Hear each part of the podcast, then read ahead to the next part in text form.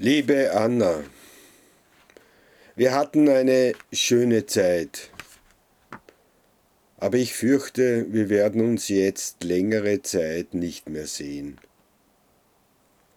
Man könnte sagen, so ist das Leben, so ist es in Zeiten des Krieges, wenn zwei Menschen plötzlich auf unterschiedlichen Seiten aufwachen. Aufgewacht bin ich am 24. Februar. Abschiedsbriefe sind wie Beileidskundgebungen, oft mit Floskeln gespickt. Wer weiß schon, was er oder sie in so einer Situation sagen soll. Eines ist klar, das ist eine Trennung, nichts anderes. Bei jeder Trennung ist die Schuldfrage auch eine Frage der Perspektive. Wir haben uns nicht gut gekannt, begegnet sind wir uns ja nur zweimal. Mit Abstand, natürlich. Einmal, als du damals mit dem Rad in Salzburg zu einer Signierstunde gekommen bist. Und dann in der Staatsoper, als ich mir ein Herz auf die Rückseite meiner rosa Krawatte malen ließ. Are you sure? hast du damals gesagt? Ich war sicher, denn es war immer aufregend, dir zuzuhören. Bei jeder Trennung stellt sich die Frage, war alles falsch?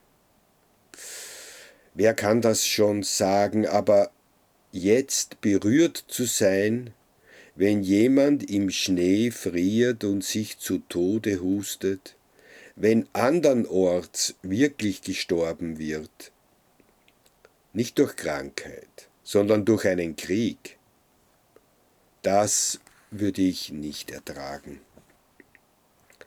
Selten führt ein ganzes Volk einen Krieg. Manches Mal passiert es, dass ein Volk aufwacht und sich wehrt. So ist das auch heute in der Ukraine. Niemand verlangt eine Verdammung deiner Heimat, deiner Kultur, deiner Geschichte.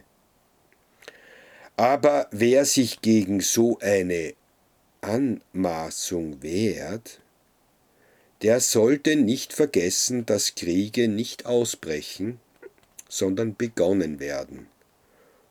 Und es ist gleichgültig, ob die Entscheidung auf einem langen oder kurzen Tisch fällt.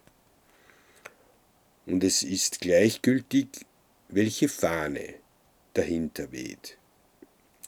Dieser Krieg ist nicht ausgebrochen, sondern wurde angeordnet und die Begründung ist so abstrus wie manches Libretto einer Oper.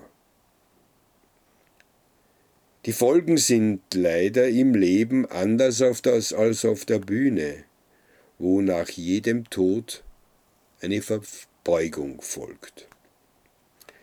Mit historischen Vergleichen ist es wie mit Beileidskundgebungen. Sie klingen immer irgendwie falsch. Einen Fehler einzugestehen ist nie leicht, aber die Heimat ist sehr oft bei jenen, die nicht geachtet, die vertrieben sind. Dein Land hat dafür viele Beispiele geliefert. Ich will die Erinnerung an unsere Zeit nicht auslöschen, denn das haben andere schon gemacht. Memorial ist Geschichte und der millionenfache Tod soll nicht mehr gedacht und erinnert werden.